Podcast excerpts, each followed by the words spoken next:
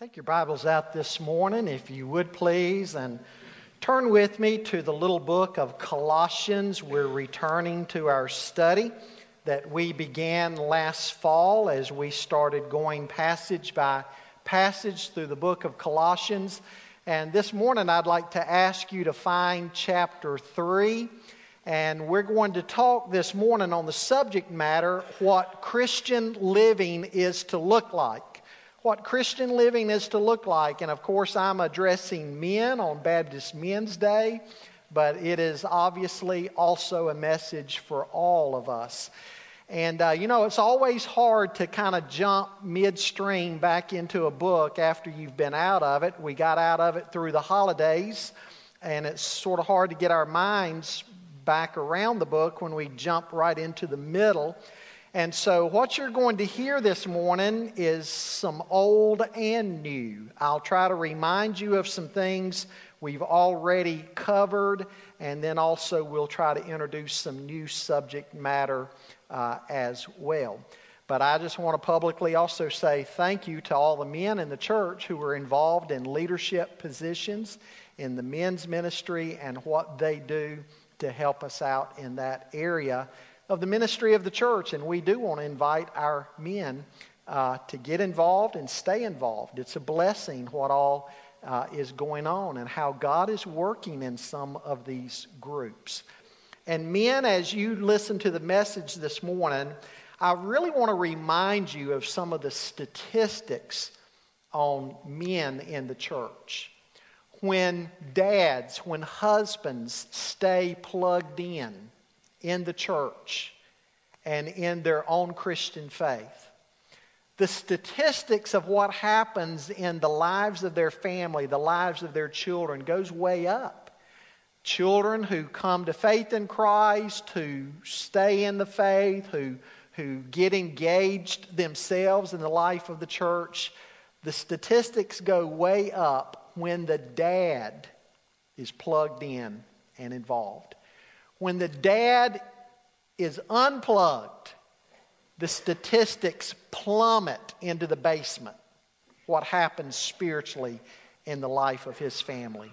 So, men, I want you to remember that as we talk about Baptist Men's Day and all across our nation how Baptist churches, many Baptist churches celebrating Baptist Men's Day, how important it is for the men of our church to be growing in their faith and being an example to those around them.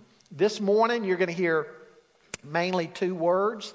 I'll, I'll talk first of all this morning about our position in Christ, what God has done for us by His grace, and secondly, what our priorities are to be in light of our new position in Christ. That's where we'll concentrate. Again, topic what Christian living is to look like. Would you stand for the reading of God's Word, please? I'll start reading in verse 1 of Colossians chapter 3. Paul says, If then you have been raised with Christ, seek the things that are above, where Christ is, seated at the right hand of God. Set your minds on things that are above, not on things that are on earth, for you have died, and your life is hidden with Christ in God. When Christ, who is your life, appears, then you also will appear with him in glory. Put to death, therefore, what is earthly in you sexual immorality, impurity, passion evil desire, and covetousness, which is idolatry. On account of these, the wrath of God is coming. In these you too once walked when you were living in them, but now you must put them all away anger, wrath, malice, slander, and obscene talk from your mouth. Do not lie to one another, seeing that you have put off the old self with its practices and have put on the new self, which is being renewed in knowledge after the image of its creator. Here there is not Greek and Jew, circumcised and uncircumcised, barbarian, Scythian, slave, free, but Christ is all and in all. Put on then as God's chosen ones, holy and beloved, compassionate hearts, kindness, humility, meekness, and patience bearing with one another, and if anyone has a complaint against another, forgiving each other, as the Lord has forgiven you, so you also must forgive. And above all these, put on love, which binds everything together in perfect harmony. Father, we're so grateful for these words and how these words challenge us about the Christian life. Lord, again, we thank you for making us new creations in Christ, where 2 Corinthians 5:17 says, "The old has passed away, and behold, the new has come." Lord, help us to walk in that newness. And may we encourage one another and pray for one another and lift one another up. Lord, help our eyes to be firmly fixed on you. We know that everything in the world can so easily pull us aside from what we should be about. But Lord, help us to maintain our proper priorities and focus. May our lives look like Jesus would have them to look. Lord, I pray for the men in our church that you would encourage them and help them and strengthen them as they walk through this world and lead their families. For it's in Jesus' name that we pray. Amen. With the uh, Super Bowl coming next week, uh, bear with me. I would like to open this morning with an illustration from the world of sports. Bill Cowher took over as the coach of the Pittsburgh Steelers back in 1992. Of course, today he's obviously a commentator with, uh, with NFL networks giving news about NFL. But he took over as coach in 1992 for the Pittsburgh Steelers, and he quickly showed himself to be a man with a future. The Steelers made the playoffs each of his first several seasons as coach and went to Super Bowl 30 in 1996. Now, in the first service, I reminded the Wormy family that in that Super Bowl, the Dallas Cowboys defeated them. One thing that made Cowher an effective coach was that he focused on his priorities. In Sports Illustrated, writer Tim Crothers writes, and I quote, he says, After almost every game, every practice, Pittsburgh Steelers head coach Bill Cowher drives straight home to be with his wife Kay and their three daughters. He doesn't do ads for cars or frozen yogurt. He exists inside his two passions, family and football, exclusive of everything else. Crothers goes on to write Cowher is so focused that one afternoon he was seated next to a woman at a civic luncheon and politely asked, Ma'am, now what is it again that you do? She looked at him and said, I am the mayor of Pittsburgh. As the article went on to say, granted, it's a good thing to know who your mayor is, but Cowher shows us one essential uh, truth of life. A person cannot focus upon everything. Perhaps the primary danger for us in the Western world today is getting preoccupied, having our focus on entertainment and materialism, and yes, sports. And we have the wrong focus. We have the wrong priorities. You know, it used to be said that we are not to be so heavenly minded that we are no earthly good. I'm not sure that could be an accusation against us today. I think today our danger might be that we are so earthly focused that we're no heavenly good.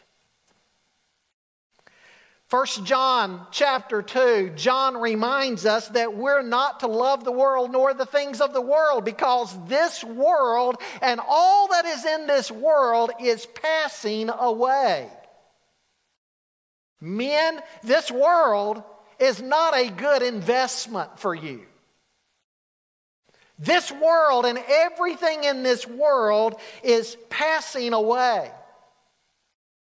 And in the meantime, if we focus on this world and the things of this world, that will dilute our devotion to Christ. Now, as we've already seen as we started working our way through the book of Colossians last fall, Paul has been writing to them, urging them to accept no substitutes for Christ. Christ is the end of the law on the one hand, and on the other hand, he is wisdom from God, embodied in man, the God man, the Lord Jesus.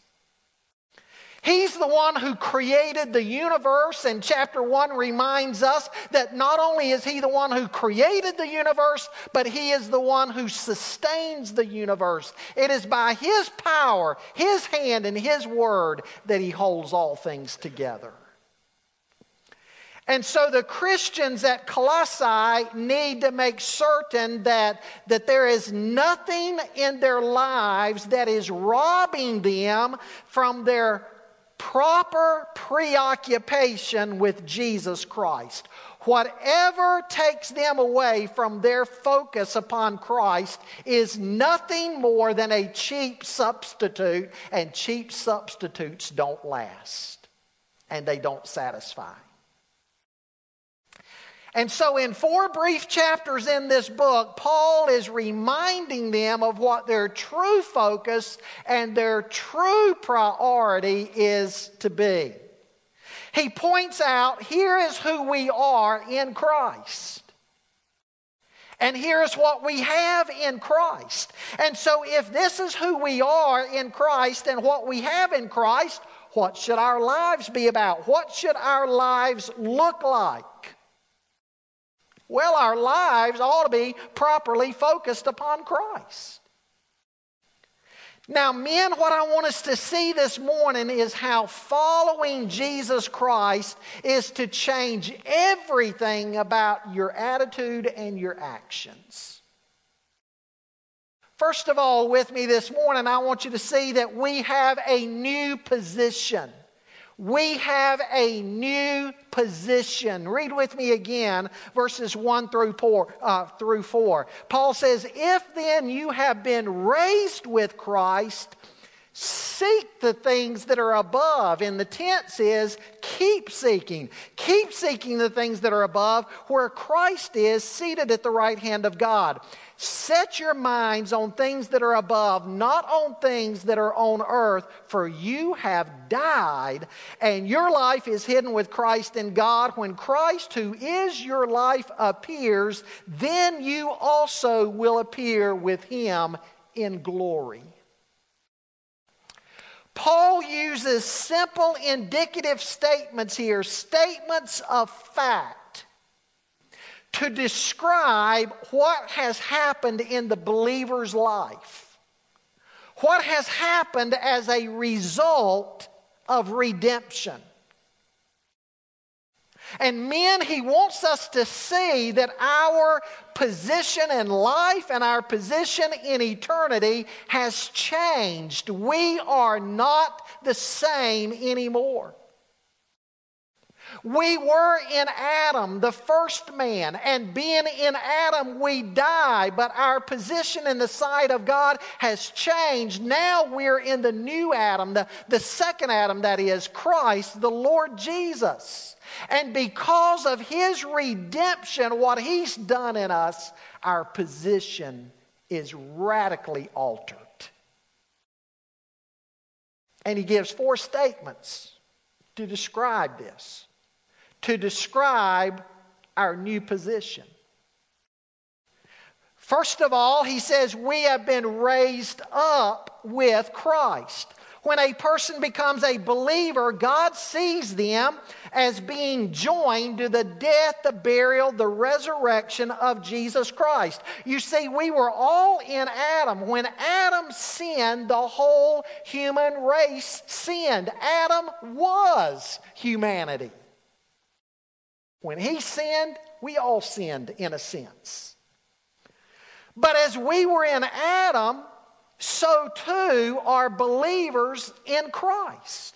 As we were in Adam, so also now in Christ. The death, the burial, the resurrection are in essence applied to the life of the believer.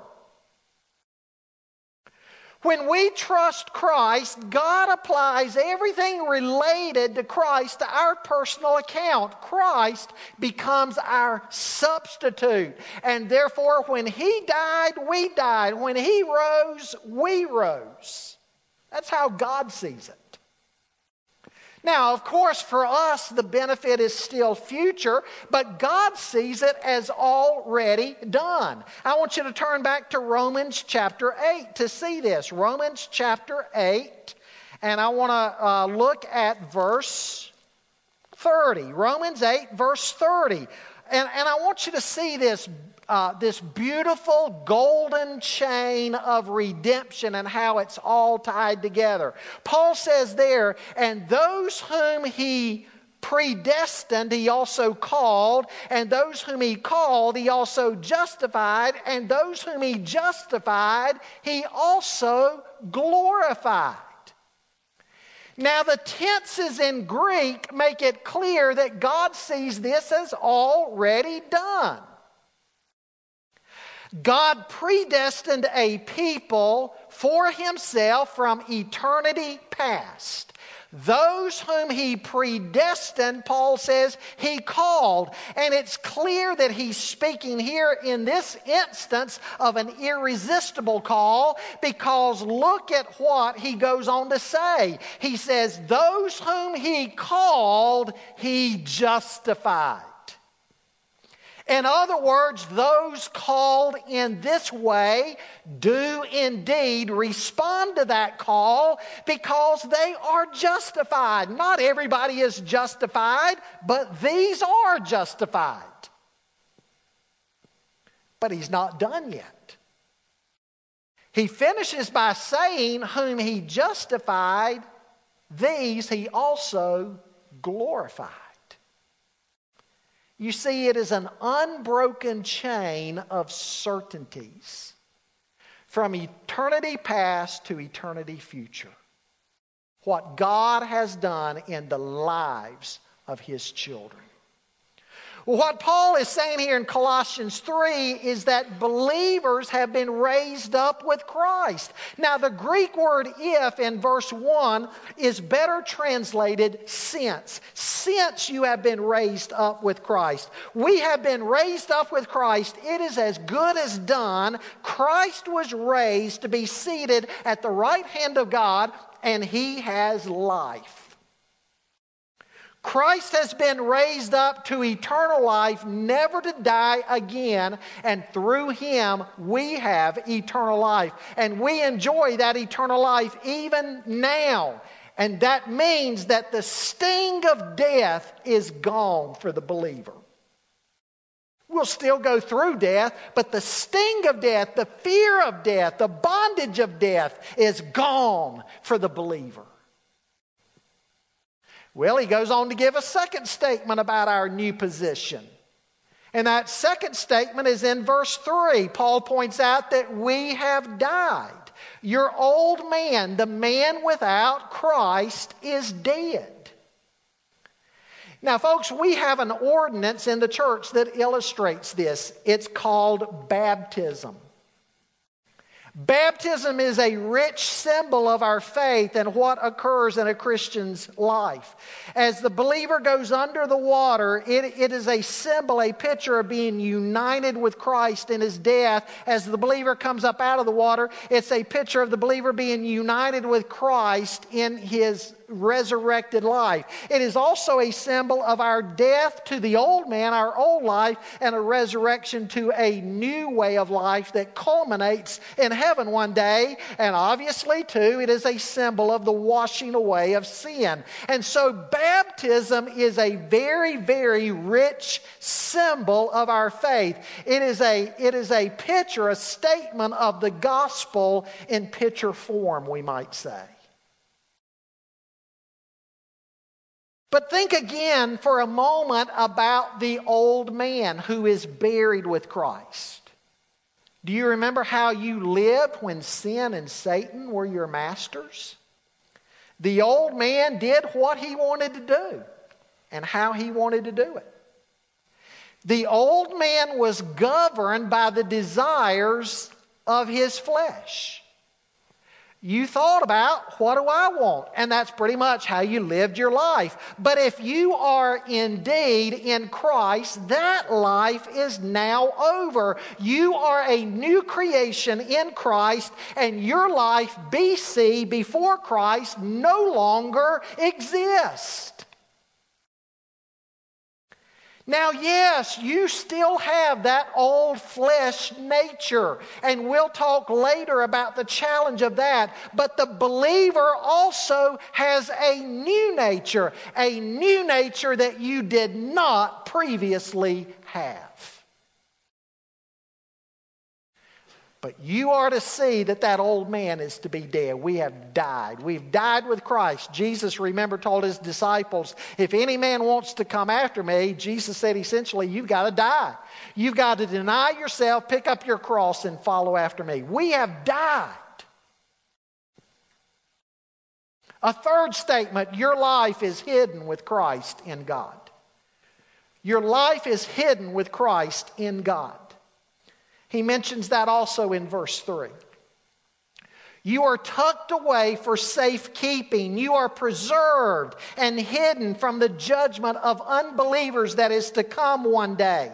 Men, what do we do with our valuables? We hide our valuables. We protect them. We tuck them away. We, we, we take care of our treasures. Well, God has tucked you away. You're hidden out of the way of danger, you are God's very own possession. All, ultimate danger cannot overtake you. Ultimate danger. Because you're God's and you're hidden with Christ in God. And one of these days, the unbelief of the world will be exposed and judgment will be unleashed, but that is not your destiny because, again, your life is hidden with Christ in God, and that means where Christ is, you will be. Remember Jesus' words in John 14 when he said, In my Father's house are many mansions. If it were not so, I would have told you, I go to prepare a place for you. And if I go to prepare a place for you, I will come again and receive you unto myself, that where I am, there ye may be also. Your life is hidden with Christ in God. And your destiny as a child of God is to be with Him one day. Face to face, you will see Him as He is. A fourth statement Paul gives here is you will be revealed with Christ in glory. He says that in verse 4 you will be revealed with Christ in glory. At the second coming, when Christ is unveiled, the word speaks of, a, of an open public display. When Christ is unveiled for all to see, we are told in the Bible that two things are going to happen. First, the nations are going to weep on account of him. Everybody is going to see him for who he is the King of Kings and Lord of Lords, and it will be eternally too late for multitudes. They will weep. But something else is going to happen. There will be another unveiling. The unveiling of his saints. His saints will be with him. We will forever be with him. In 1 Thessalonians chapter 4, Paul says, But I would not have you to be ignorant, brethren, concerning them which are asleep, that you sorrow not, even as others who have no hope. For if we believe that Jesus died and rose again, even so them also who sleep in Jesus will God bring with him. For this we say unto you by the word of the Lord, that we which are alive and remain unto the coming of the Lord shall not prevent them which are asleep sleep. For the Lord himself shall descend from heaven with a shout, with the voice of the archangel, and with the trumpet call of God, and the dead in Christ will rise first. And then we which are alive and remain shall be caught up together with them in the clouds to meet the Lord in the air, and so shall we ever be with the Lord. Wherefore, comfort one another with these words. 1 Corinthians 15 essentially addresses the same thing. In 1 Corinthians 15, Paul says, Just as we have borne the image of the man of dust, that's Adam, we shall also bear the image of the man of heaven. That's Jesus.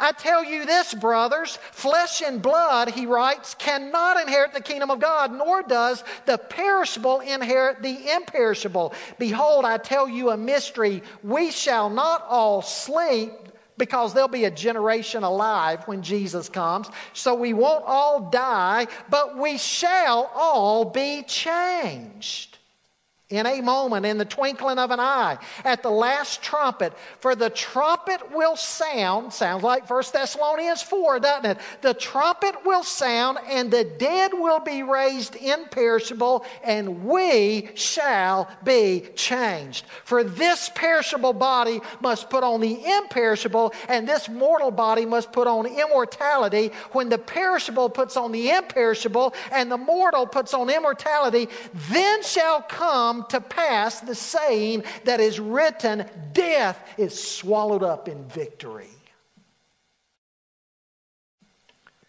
Folks, this is, this is one of the passages that has led me recently to change some of my views on the chronology of end time events and what happens. You see, in traditional premillennialism, you have death still happening for another 1,000 years after the return of Christ. Now, granted, lifespans are longer, but you still have death. Death after the return of Christ, but not according to this passage. According to this passage, when Jesus Christ returns, what happens to death? Death is swallowed up in victory. Death is no more.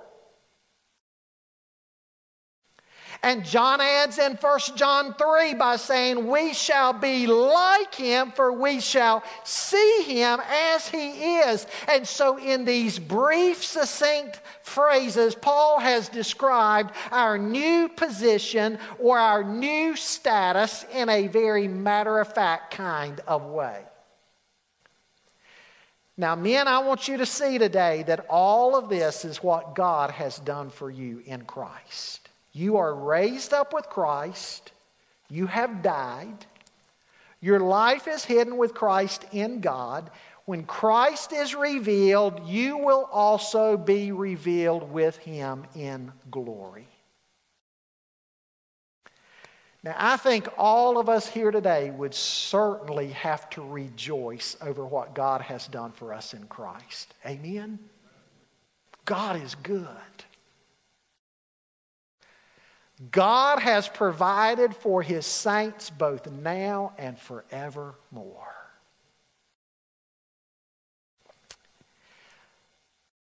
It is an absolute miracle what happens at the new birth.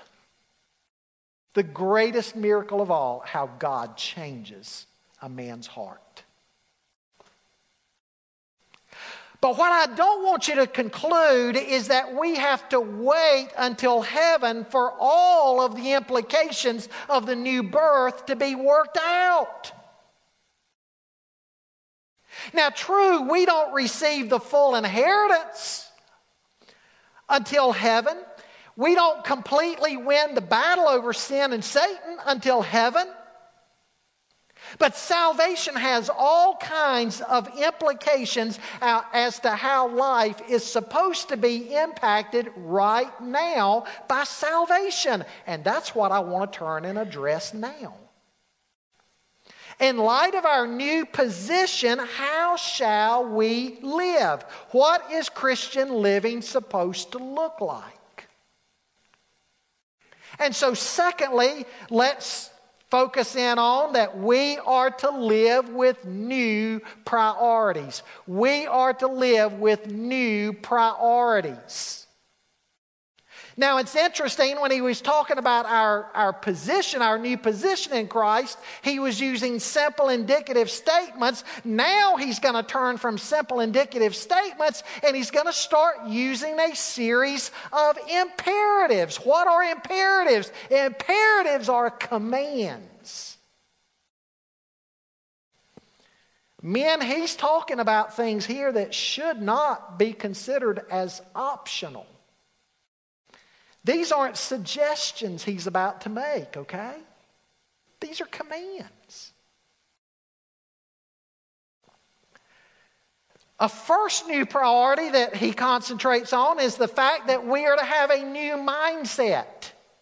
We're to have a new mindset. In verses 1 and 2 again, he says, If then you've been raised with Christ, seek the things that are above, where Christ is seated at the right hand of God. Set your minds on things that are above, not on things that are on earth. He says here, keep seeking the things above where Christ is seated at the right hand of God. Again, it's a command and it's ongoing. Set your mind on things that are above, not on things that are on the earth. J.B. Lightfoot said on one occasion of this, he said, You must not, you must not only seek heaven, you must also think heaven.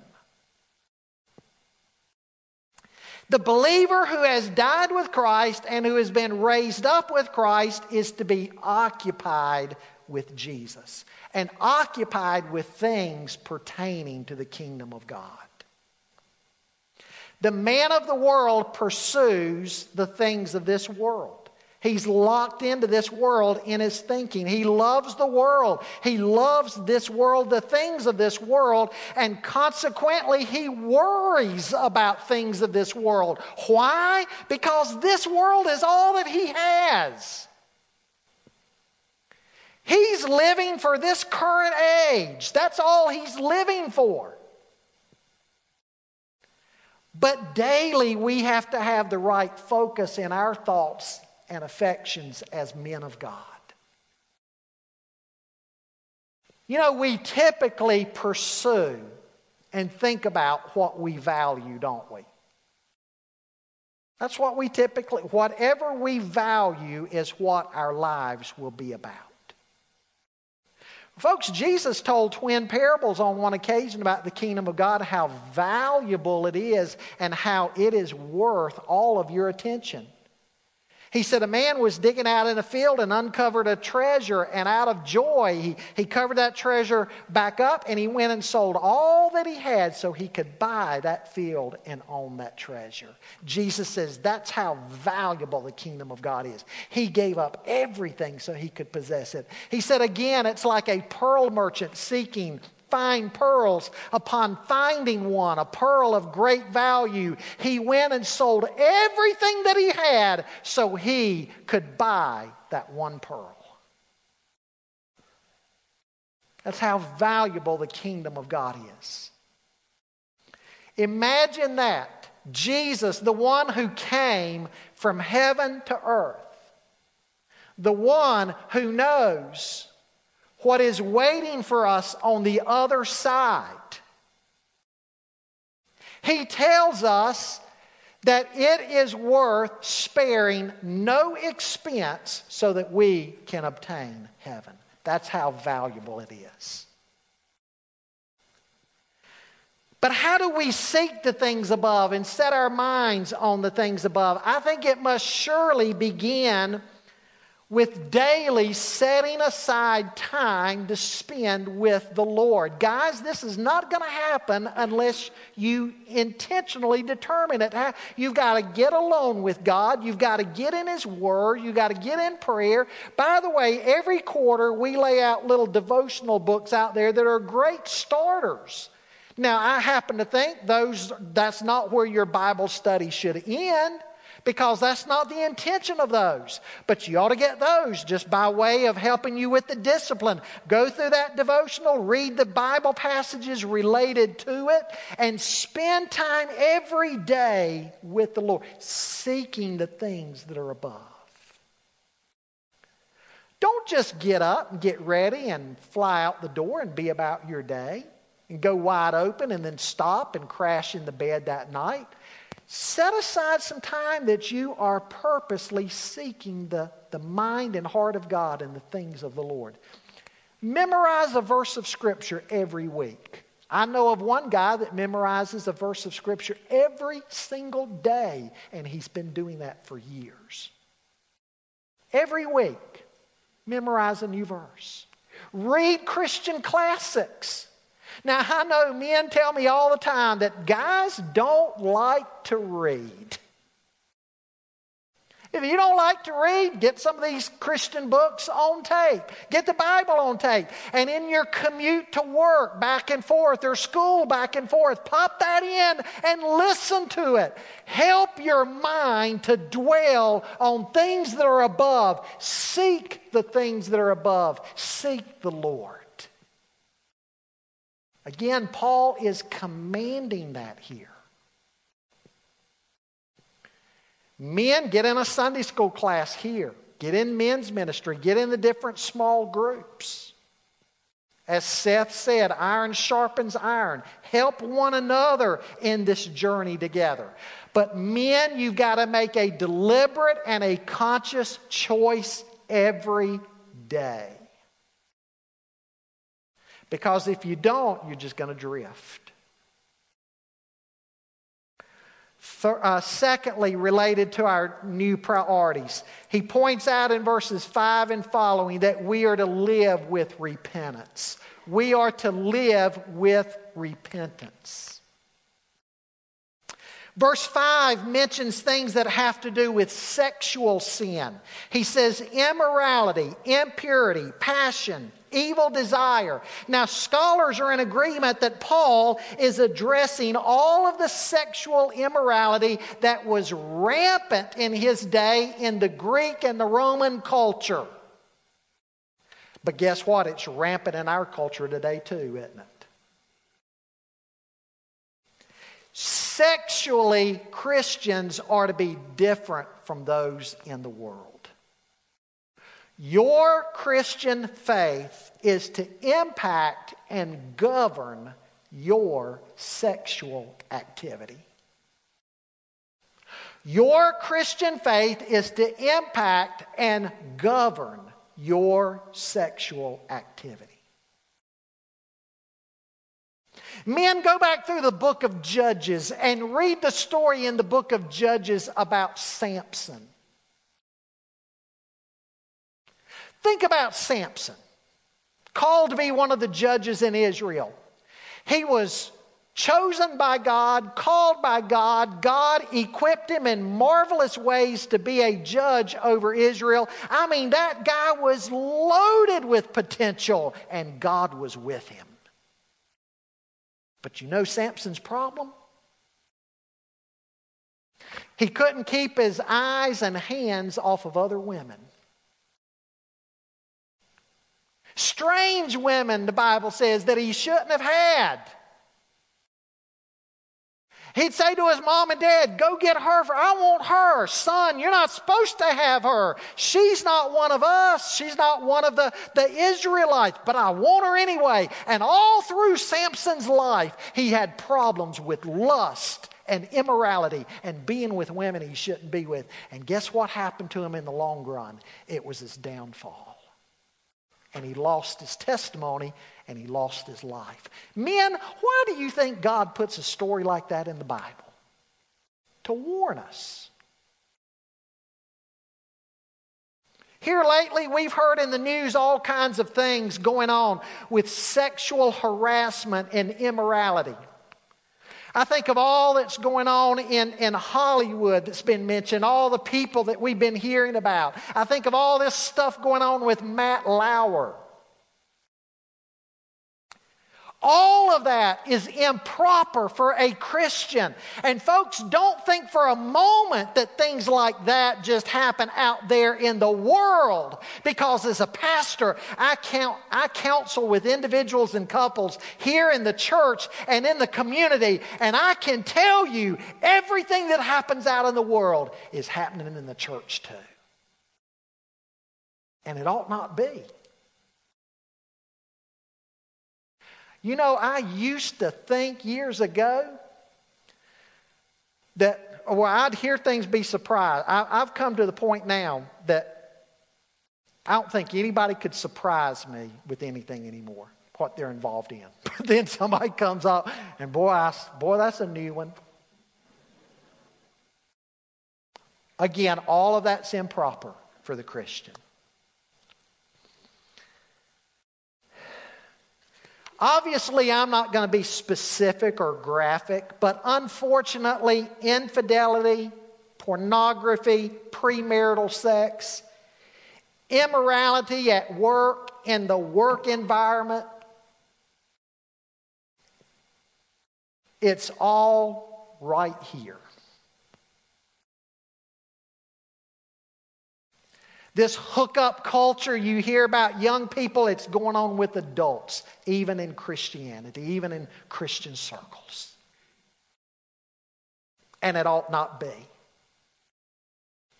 Whatever you hear about out in the world, you interview any pastor in town, whatever you hear about or read about in the world, I can promise you that pastor will say he encounters those very same things in his church.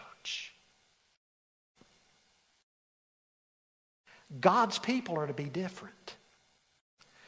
Through the help of the Holy Spirit, we are to cast all such things aside. Somebody will sometimes ask, is it a sin to be tempted with such things? It's not a sin to be tempted, it's a sin to act on the temptation. As someone once said, you can't stop a bird from flying over your head, but you can stop it from building a nest in your hair.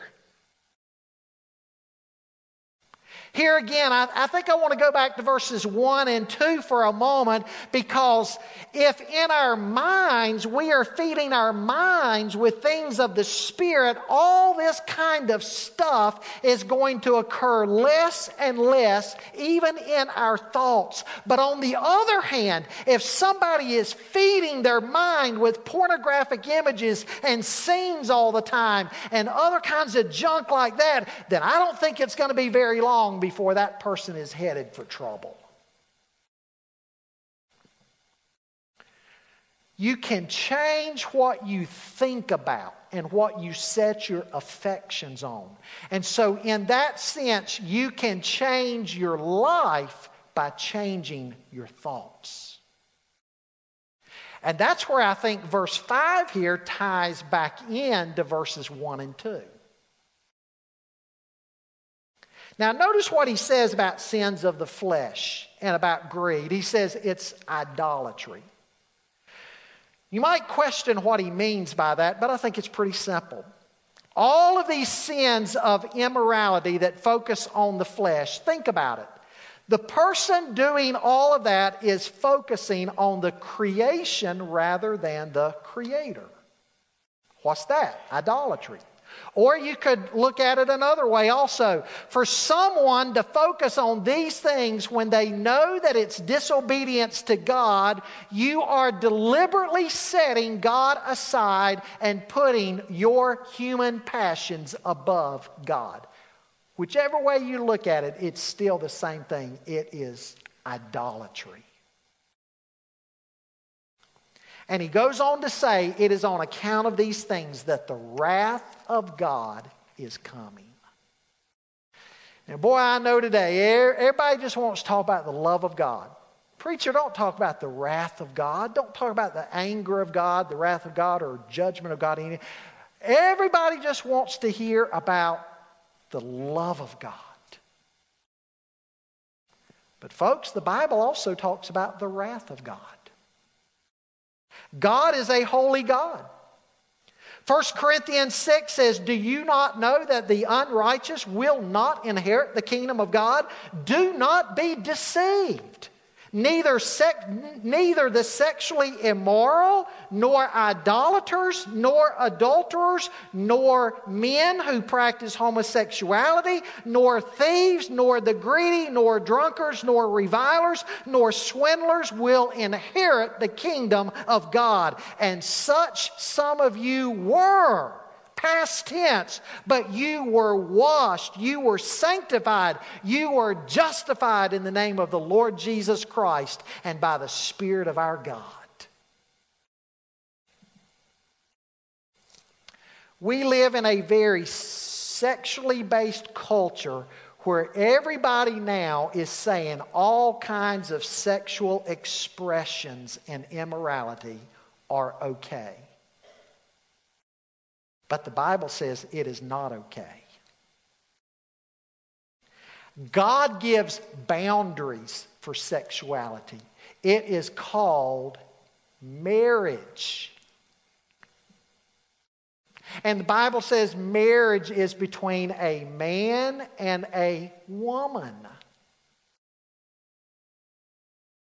People want to say today, Jesus never talked about that. It's, it's the idea that if Jesus didn't talk about something, it must not be valid. But we believe in the continuity of the whole Word of God. The whole Word of God speaks to this. But by the way, Jesus did speak to this matter. Read Matthew 19 when he was asked about marriage. You know what he did? He carried the discussion back to Genesis 1 and 2 when God created Adam and Eve and joined them together. Marriage is the place for sexual expression.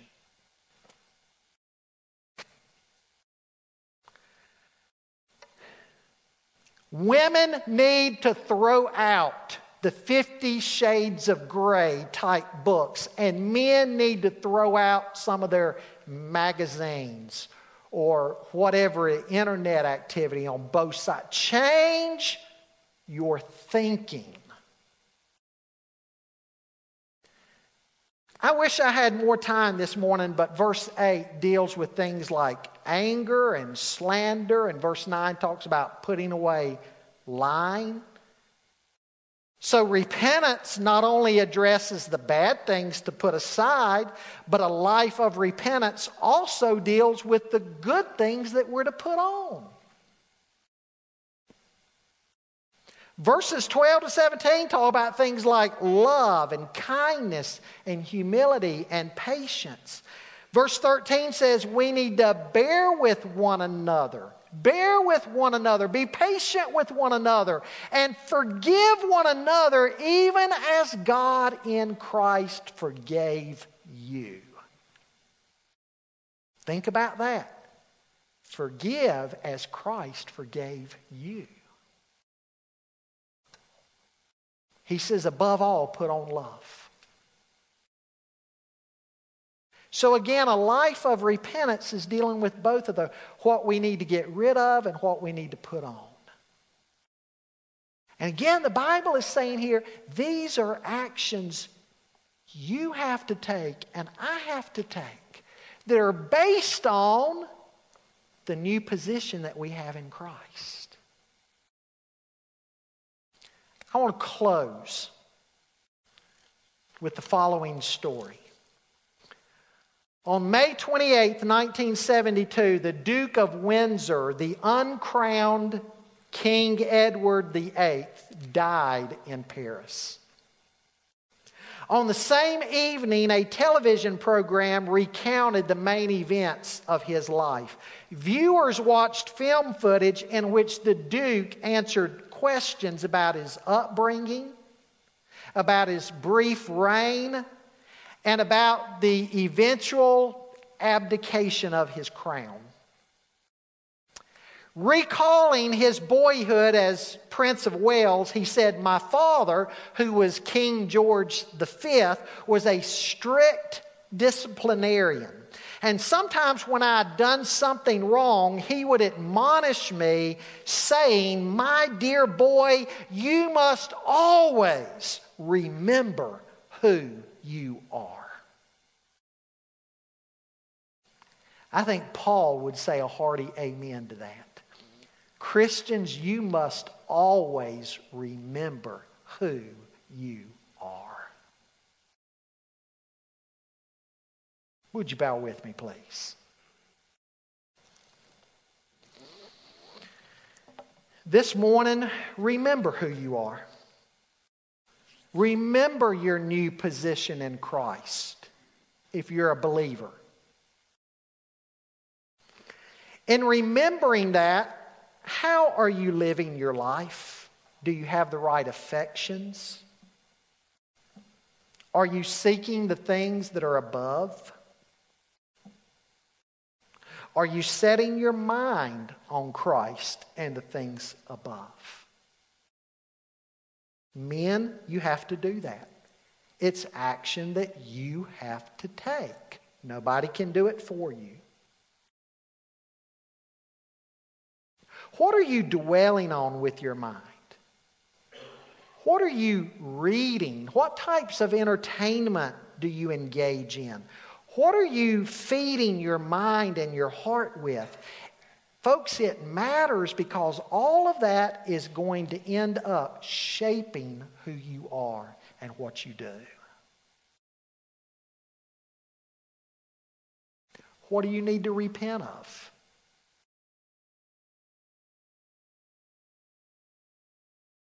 What needs more attention in your life, like love and kindness and patience? Father, we thank you that you're not only with us in salvation, doing for us what we could never do for ourselves, but you're with us in this process of sanctification as we live out our Christian lives. God, give us wisdom, give us strength, give us clarity in what it is in our own lives that we need to address. For it's in Jesus' name that we pray.